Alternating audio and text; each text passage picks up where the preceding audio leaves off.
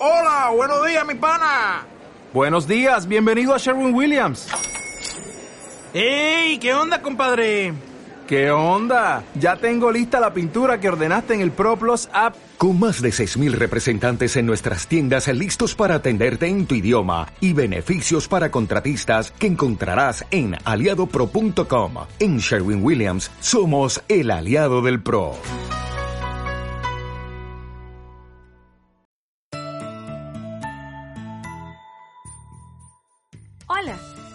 Somos Marinés y Valeria y esto es Te Confieso Algo. Somos dos amigas que hablamos de todo, lo bueno y lo oscuro, lo que nos hace ser quienes somos. Este es un espacio para que desde la curiosidad nos cuestionemos nuestras experiencias. Te Confieso Algo estará contigo todos los domingos a partir de las 3 de la tarde. Recuerda suscribirte a nuestros canales de Spotify, YouTube, Apple Podcast y estar atento a todas nuestras novedades de nuestro Instagram, arroba Te Confieso Algo. En el episodio de hoy hablaremos sobre cómo y cuándo le decimos a nuestra familia lo que no nos gusta de ellos o de nuestra interacción. ¿Cuándo dejamos de aceptar críticas de nuestra familia? ¿Cómo podemos lograr una convivencia que acepte nuestra diversidad? Para que siempre tengas nuestras confesiones a la mano, suscríbete a nuestros canales de Spotify, YouTube e Instagram. Y empezó esta confesión. Hola, hola, Valeria, ¿cómo estás? Estamos aquí una vez más sentadas en Te Confieso Algo con el nuevo episodio de esta semana. Y el tema que nos trae hoy acá eh, son cosas que no nos gustan. vamos a estar hablando de las cosas que no nos gustan de nuestra familia. Y con esto, bueno, tocamos un poco de, fibras ahí interesantes.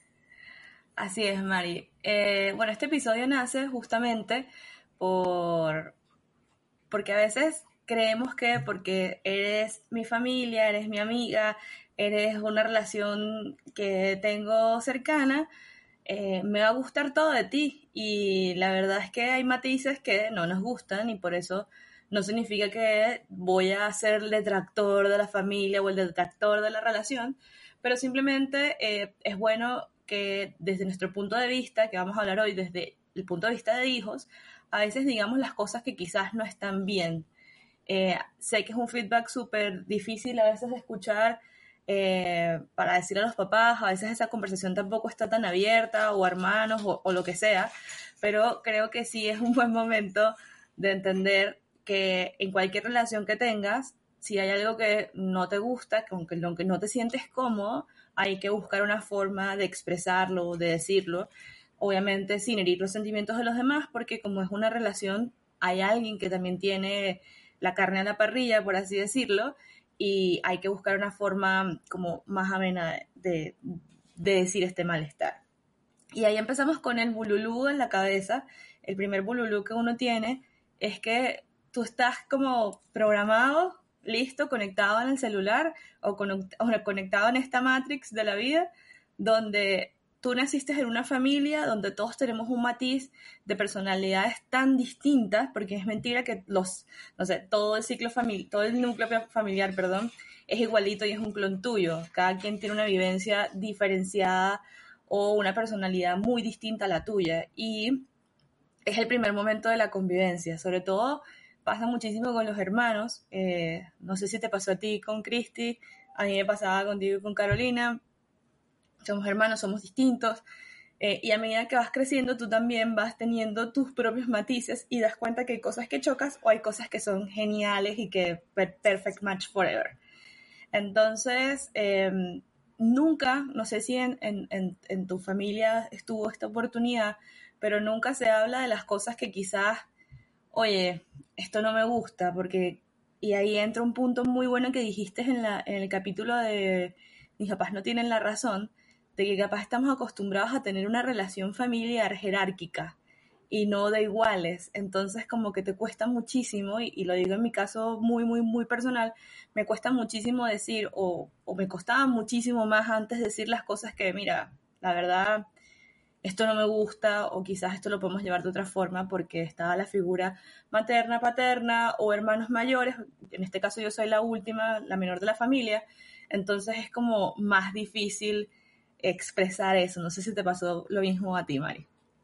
Bueno, en mi caso, eh, mi familia realmente eh, creo que nunca había como eh, espacios y que para, para conversaciones como tú lo estás mencionando, que pudieses tener una conversación donde, mira, esto acá, yo estoy o no de acuerdo, o lo que sea, porque realmente al final sí, em, se vivía súper jerárquico en ese sentido, en donde los papás son los que saben eh, qué está bien y qué está mal, y cuestionarlo no es aceptable, simplemente es como que estas son las normas que hay que acatar, o como, bueno, o sea, esta frase no me la habrán dicho nunca específicamente así, pero lo sabemos que existe, como que mientras vivas bajo el techo de esta casa, vas a hacer lo que yo diga, vas a hacer las cosas a mi manera.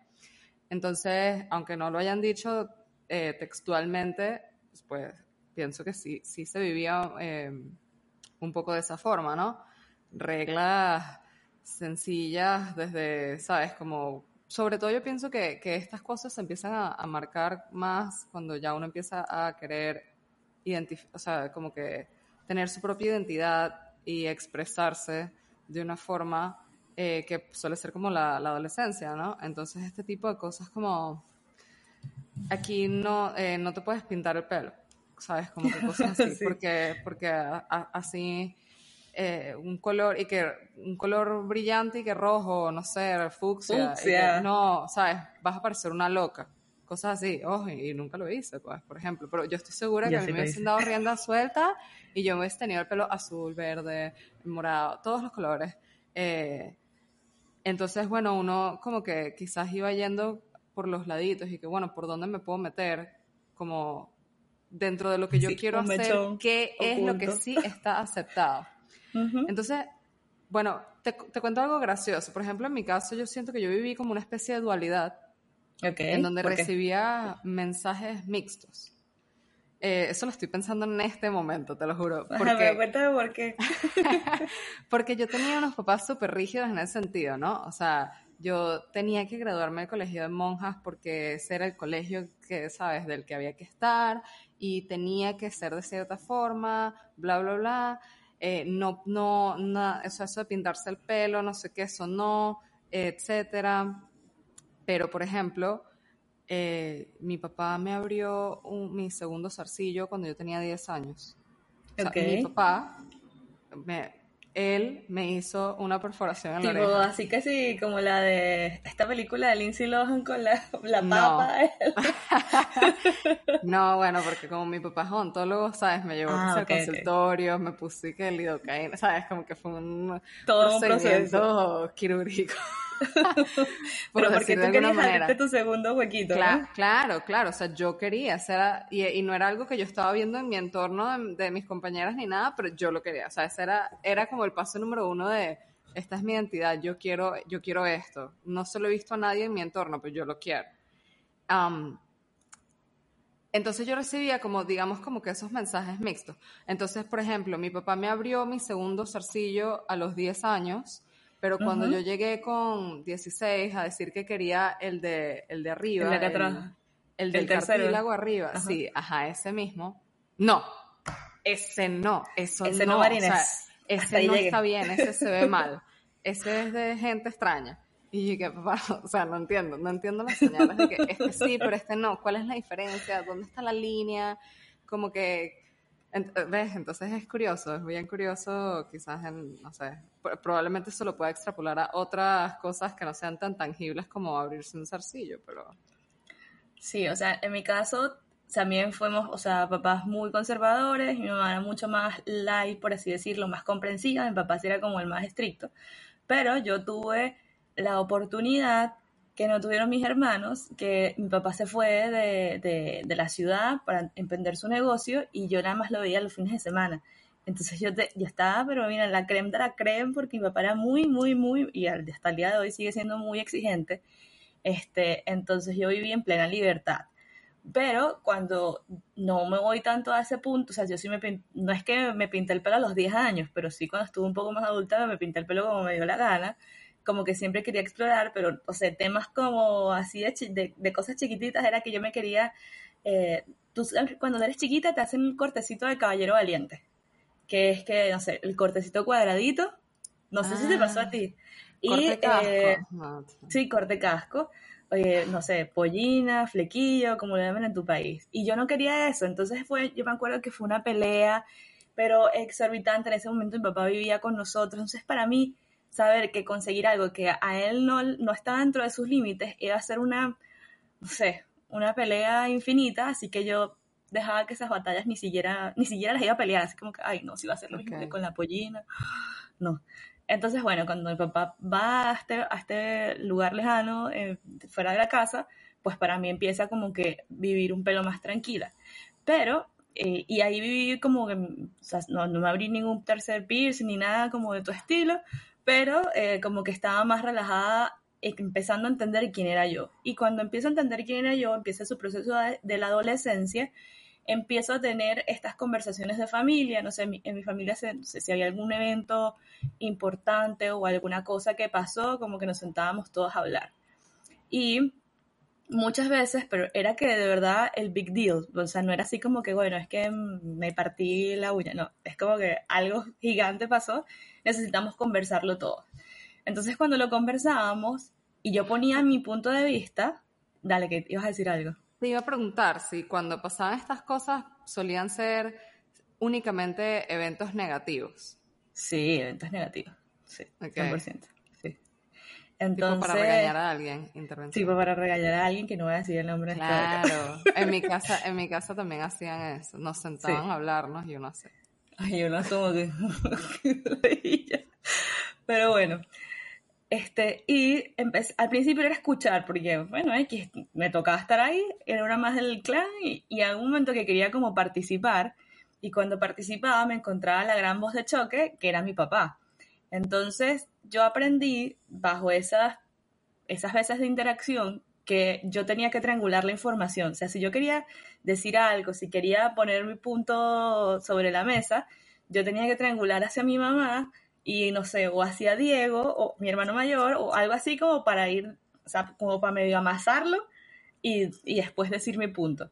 Tanto así que de hecho es por lo cual él no se entera que yo me voy de, de Venezuela a Chile al momento que me voy. Entonces estoy acostumbrada siempre a tener esa triangulación de información, a que si algo muy importante, positivo o negativo pasa, como que no estoy validada eh, para decirlo o simplemente huyo de ese momento.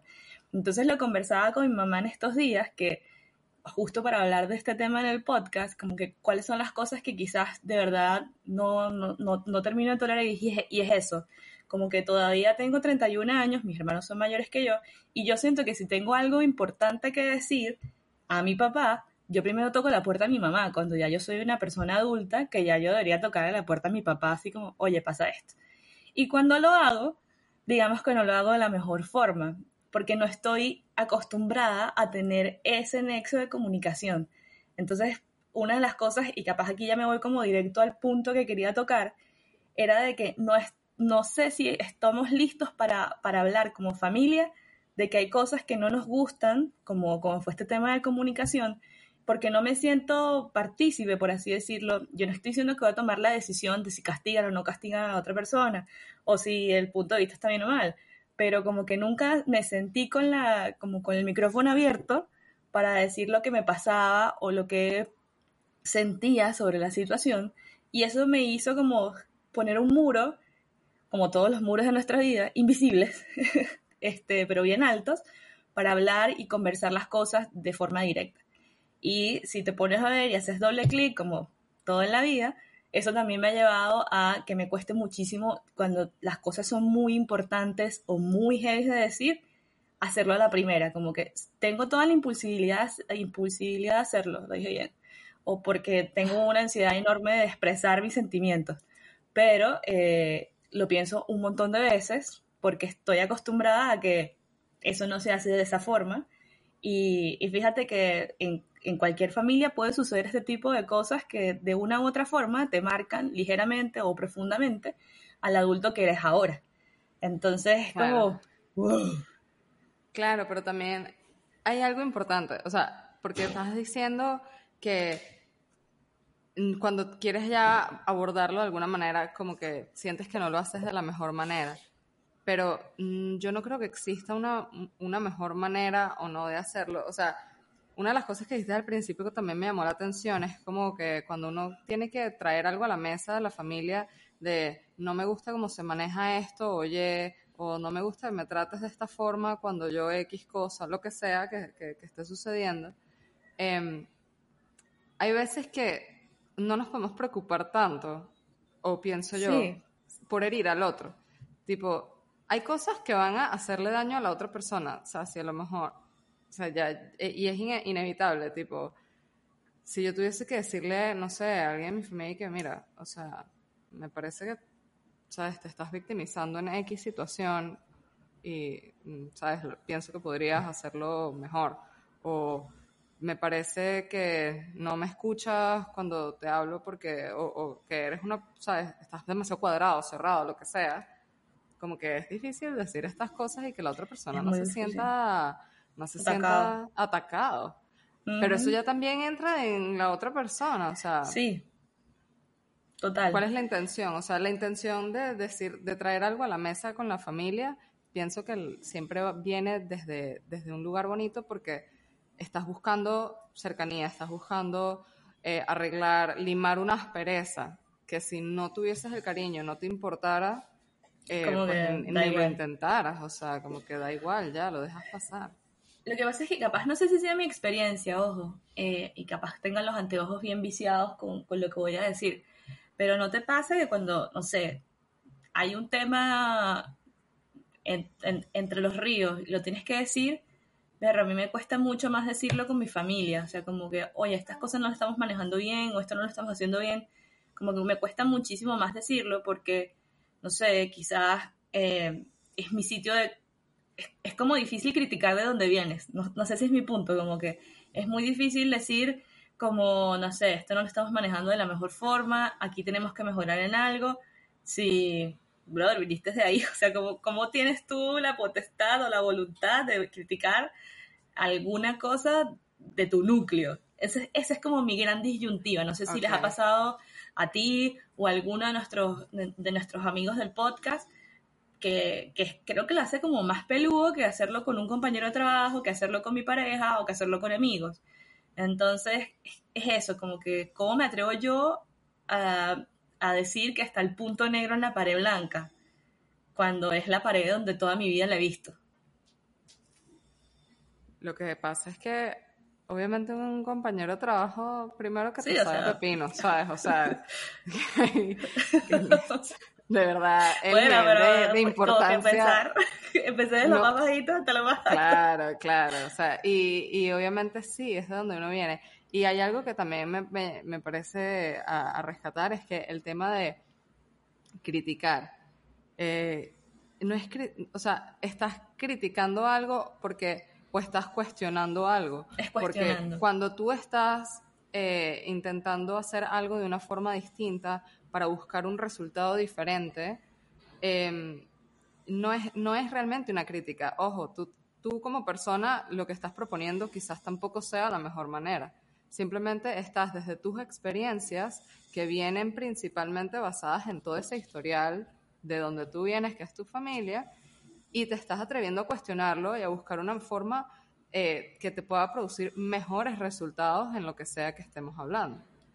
Entonces, ni, es una, ni es una crítica, o sea, realmente, es una, o sea, porque tampoco uno le puede decir a una persona que tú estás haciendo esto mal, según quién, según No, porque yo no soy, ah, exacto, según mi criterio está mal, pero capaz su criterio está, pero perfectamente organizado. Pero claro. no sé si capaz quiero tocar otro punto, o sea, no es tocar otro punto, como capaz llega a llegar al, al grueso del tema, que es que no sé, que vuelvo a repetir de nuevo, no sé si es que está viciada mi experiencia. Siempre pero, todo va a estar viciado por tu experiencia, o sea, obviamente. Pero como que si todo está pasando lo mismo, es que a mí me pasó. pero es como, Mari, tipo, ¿cómo empiezas a ganar esa voz de adulto? O sea, yo hoy tengo 31 años, ya pasó esa experiencia donde, no sé, donde discutíamos las cosas sobre la mesa y yo no decía nada porque me daba la idea de tener el enfrentamiento que siempre tenía, pero es muy, no sé si a los papás también les tiene que costar esto, porque es, es, que ya no te está diciendo alguien algo tu hija de 11 años, 12, 13 años, sino te está diciendo algo tu hija de 31.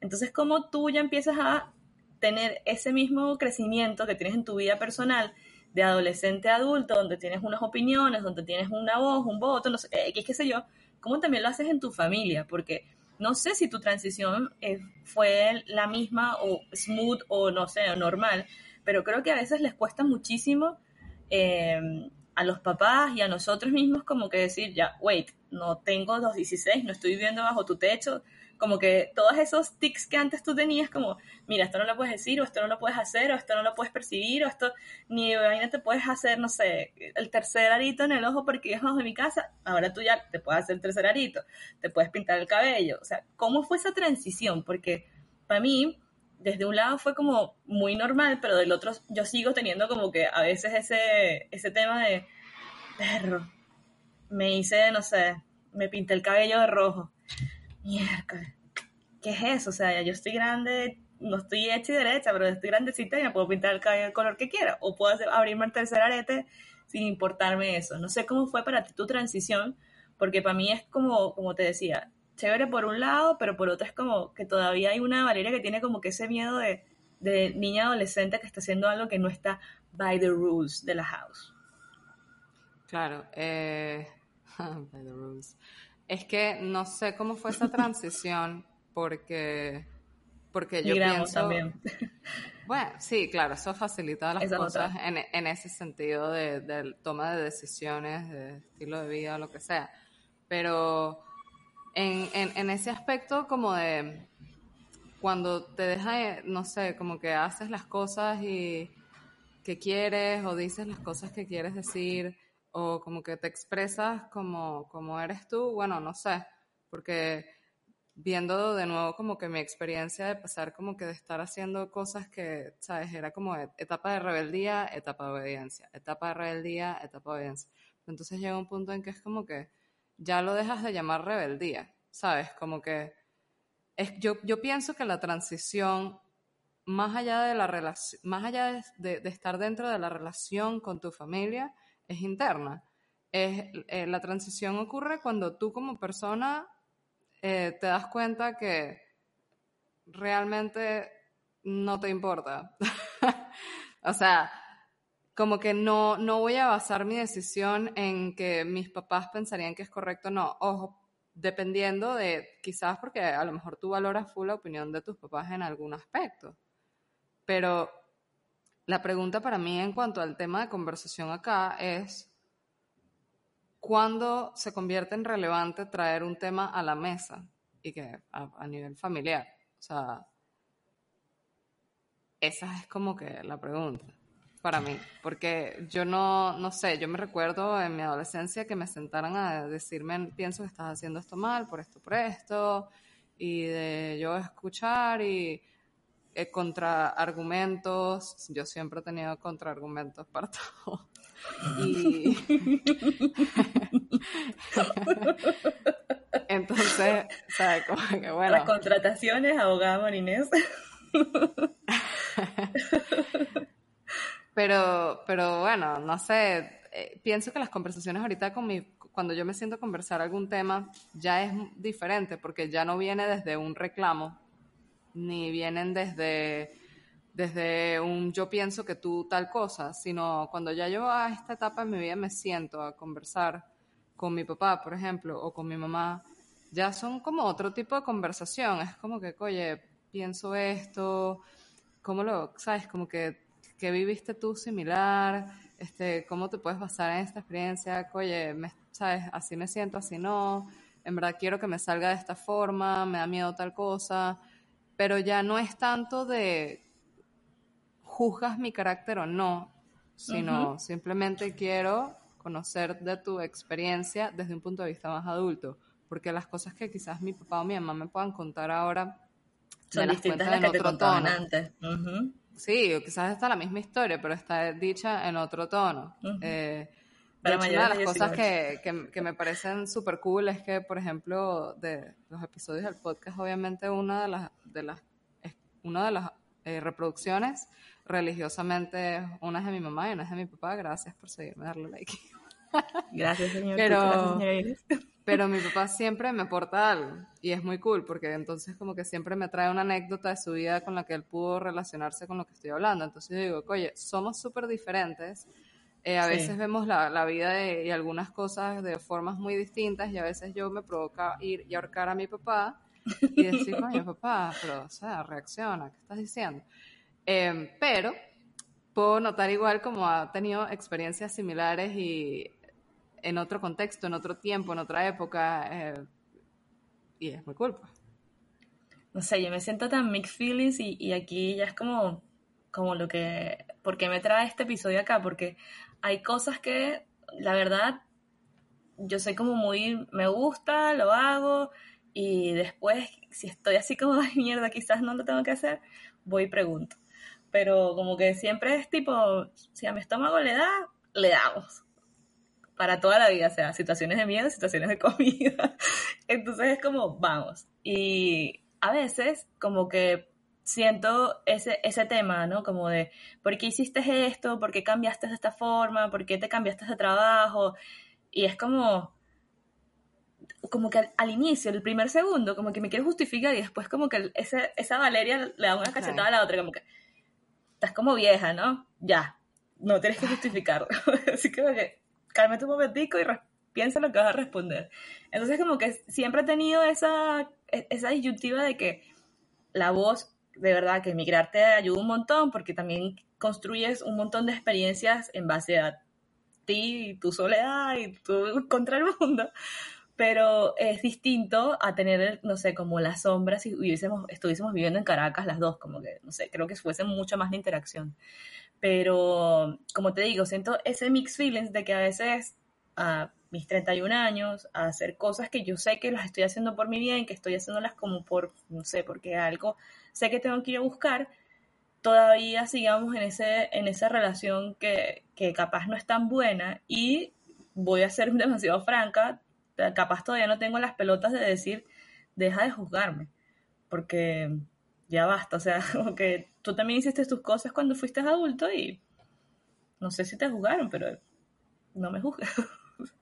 no sé, así me siento yo. Y capaz no sé si alguien más se puede sentir desde el punto de vista como más tú, más, del punto de vista de Mari, más del punto de vista mío, pero creo que, que como que esas cosas que son, no sé, es como que aceptes eso porque es tu familia, o aceptes una crítica de bully porque es tu familia, o aceptes un maltrato porque es tu familia. Entonces como que hasta qué punto yo permito X, Y, Z cosas porque viene con una característica y una etiqueta puesta en la frente de que es familia. O claro, yo lo estoy poniendo en un sentido bien soft, este, pero también me pregunto si, no sé, si tú te sientes incómodo con que te digan temas de tu cuerpo, o sea, no sé, ay, estás gorda, mija, típica. Ay, sí, la tía o el papá, no sé qué, ay, estás gorda. Coño, ¿hasta cuándo yo te voy a terminar de aceptar que eso, que eso no, no me hace bien? Entonces, Berro, me parece que es un momento donde tú tienes que tener tu propia voz y decir hasta aquí llego yo, pero pero también es como peludo, como que te cuestionas. Claro, estoy haciendo un parado a mi papá, o sea, ya va. me acabas de hacer recordar, es que, es que yo pienso, si todo va a depender de uno mismo y, y, de lo que tú dices, como que la valentía que tú tienes en el momento de poner un parado y decir, eh, párame eso ahí. Porque, mira, te, voy a contar una anécdota. es graciosa. okay. Mm, yo, yo, mi abuela por parte de papá, yo amaba a mi abuela. O sea, yo chiquita, si, si me podía ir a dormir a su casa todos los fines de semana, yo lo hacía. O sea, yo amaba compartir con ella. Y, y mi abuela era, o sea, alemana. una, una abuela, o sea, de verdad, yo creo que ella tenía favoritismos con sus nietos, muchos nietos, ¿ok? Y claramente habíamos dos favoritos, el mayor y yo. Yo soy casi una de las últimas. Y eso lo sabía todo el mundo, o sea, era notorio. Entonces, ok, estamos hablando un personaje así. Cuando, luego ya cuando ya yo estaba más grande, no sé, como a los 13, 14, qué sé yo, eh, se pusieron de moda estos pantalones que son mega bajitos. y que los Ah, cosiucos. ¿Te acuerdas de esa? To- Yo tuve cosiuco. Ajá, claro. Los tenía bien cosiucos acosados, De sí. graffiti. Ajá, o sea. Entonces, esos pantalones de verdad no cubrían Te nada. desarmaban el cuerpo, Nos han gracias. deformado. Eh, sí, gracias a la moda.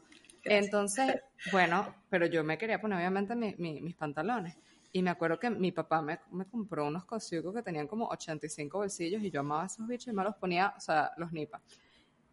Y mi abuela me ve con los pantalones y me, y me dice, y que tú te vistes así porque una niña de 13 años, dice que me da un beso, chico. Tú te vistes así porque tú quieres que te miren y te toquen. Y que... Eh, ¿Qué Le dije, responder bueno, este mensaje? literalmente le dije, si tienes un problema con mis pantalones, díselo a mi papá, él fue el que me los compró. o sea, ya, pues, Sí. me explico. Y yo, y yo, y, y no, y ojo, no fue la última vez que tuve un problema con mi abuela por o como yo me decidí vestir, o como yo decidí contestar, o como yo decidí hacer algo, porque mi abuela era la persona que no se lo quedaba callada. Ella pensaba que su forma de hacer las cosas era la forma correcta de hacerlas, y te lo iba a decir todas y cada una de las veces.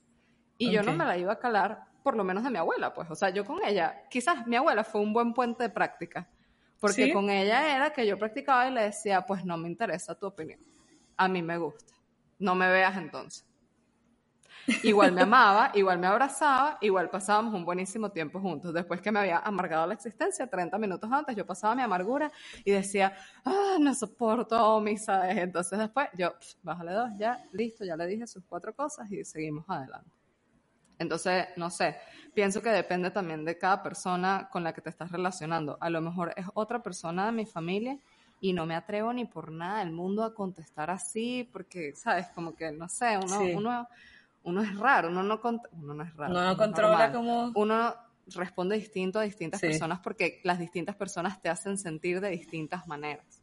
Y pienso que eso es algo que hay que tener como identificado. ¿Cómo te hace sentir la persona? eh, entonces, ahí, seguramente tú harías. Ahí es donde yo tengo mi, mi, mi, mi tablero de ajedrez que contar a quién, do- la matriz así de decisión. Que Ojo, pero es que no pienso, y no pienso que está mal, porque No, para nada, porque también, por eso también, tú también lo haces en tu vida personal con amigos. Tú tienes un amigo para contarle los cuentos heavy, o los cuentos llorones, o los cuentos cursi, o bueno, tienes un amigo que le cuentas todo, pero tú sabes muy bien que puedes tener un tema como más de, te llamo más rápido a ti porque sé que me vas a entender. Si, si lo haces con tus Claro. amigos, obviamente lo hacer con tu familia. Y Pero- ojo, aquí estamos hablando de temas super light. Porque Super light. quizás, ¿sabes? Tenemos súper buena suerte de que no, no hemos tenido que vivir alguna situación pesada como, no sé, alguien drogadicto en la familia. ¿Sabes? Hay cosas que viven otras personas que, que le suman un peso importante a, a las conversaciones. Eh, y también pienso que, que depende mucho de cómo es la situación de, Sí. de cada familia. o ¿no? abusos, Mari, porque como te, Abusos. esto es muy, lo que estamos hablando hoy es muy light por nuestras experiencias, pero si tú capaz los estás escuchando y no sé, resistes uso verbal, físico, lo que sea, de un familiar, es cómo consigues, si nosotros estamos a esta escala pensando en cómo consigues esa valentía, imagínate una escala más grande, o sea, o te impulsa la rabia y el miedo, o también te, te contrae y te hace pensar 20 mil veces las cosas. Y yo creo que el mensaje es que indistintamente que seamos del mismo apellido, seamos familia o familia, sabes que a veces no son familias de sangre, sino familias como de crianza. Oye, también pon un poquito de, de y eso también va que si conmigo misma, mi misma de YouTube, yo me voy a ver y voy a decir, pero es como pon hasta dónde llega tu límite. Eh, obviamente ya eres un adulto, has cometido tus errores, tus, o tú también tus cosas positivas y tú sabes hasta dónde vas a llegar. Entonces no es porque tengamos este nexo, mamá, papá, hermanos, primos, tíos, eh, abuelos, yo me tengo que calar cosas que capaz no están bien. Y también te hace como la autocrítica a ti, o sea, cómo tú estás siendo con tu hermano, cómo tú estás siendo con tu papá, tú también puedes ser el, el bully de la historia, por así decirlo. Entonces, cómo cada quien, eh, del cariño que pueda haber en una familia, en una relación de amigos, podemos también empezar a poner las líneas de respeto y, que yo creo que ahí se construyen muchas cosas más lindas porque ya está claro hasta dónde llegas tú, hasta dónde llego yo y, no hay esos impases. Impases van a existir, ¿no? Pero como que no está ese que de una vez te llega directo al corazón porque ya tú plasmaste y mira, no me gusta que me digas cada vez que me veas que estoy gorda. De, yo estoy, de hecho tengo un nicho con mi tema, o sea, puedes tener un nicho con tu, con tu cuerpo o algo, ¿sabes? Como que me estás mandando más al, al lado negativo que al lado positivo del, del cuento, o si vas a contar, como mi caso, algún tema profesional, oye, ya tomé la decisión, estoy muy contenta con eso, sé feliz y no me la critique, o sea, como que slow down, déjame, te estoy compartiendo una parte de mí, no significa que tienes que venir a escarbar y hacer otra, otra cosa de eso. Ah, Pero que es una transición. Ni siquiera es escarbar, o sea, también recordar que cuando una persona se enfrasca quizás en decirte algo, lo que sea, es como que, ¿por qué eso será tan importante para esa persona? ¿Me explico? ¿Sabes? Ahí quizás sería cool como preguntar y que, oye, ¿por qué es tan importante para ti este, este tema, respecto a mí? Porque, o sea, yo estoy contenta, por ejemplo, con lo que estás, estás comentando, y que yo estoy contenta con mi cuerpo en este momento, estoy trabajando en mejorar mi relación con mi cuerpo, no me siento mal, me siento a gusto, etcétera ¿Por qué esto es tan importante para ti? Para ti. O sea, ¿qué, impacto tiene esto? ¿Qué cree, o, ni siquiera, ni siquiera de ese punto de vista, ¿qué impacto cree esa persona que tiene sobre ti lo que te está criticando? ¿Qué miedo tiene? Porque claro. ponemos igual a miedo, o sea, o alguna experiencia negativa. Y lo otro es que, claro, obviamente cuando ya hablemos de quizás situaciones que sean más difíciles o que realmente no sepas, no tengas ni idea de cómo manejarlo, volvemos al mismo, al mismo tema de que no necesariamente tenemos que saber resolver estas cosas solos y que podemos buscar una ayuda eh, de una persona que nos pueda guiar a identificar y, y, ¿sabes? Como que cambiar nuestros patrones de conducta ante, ante ciertas cosas para poder ayudarnos a crecer, o sea, apoyo psicológico, lo que sea.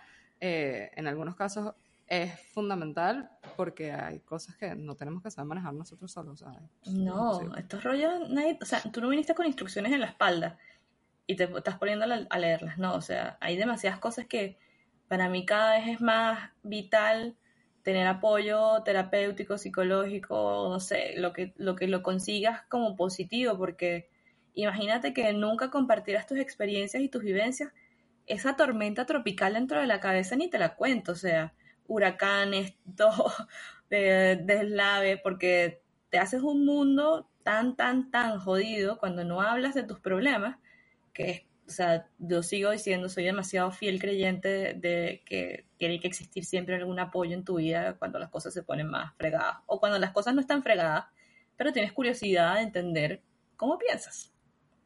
Pero bueno, eso era el episodio de hoy. Eh, la idea es que, que, como lo decían unos minutos atrás, a veces creo que es muy difícil cuestionar las relaciones con las que más tiempo tenemos.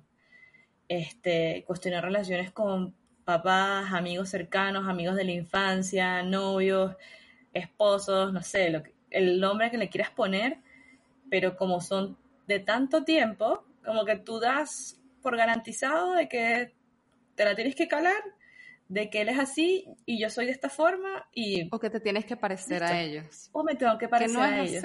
Y puedes no, parecerte. Y que vas a seguir perteneciendo. O sea, ese es el punto, que puede llegar a un punto de, de donde tú, cada uno con su individualidad y su forma distinta de ser, de ver la vida y de, de, llevar sus cosas, igual se puedan sentar a almorzar y pasarla bien, igual puedan seguir teniendo una relación cercana de familia. No tenemos que ser iguales para poder convivir.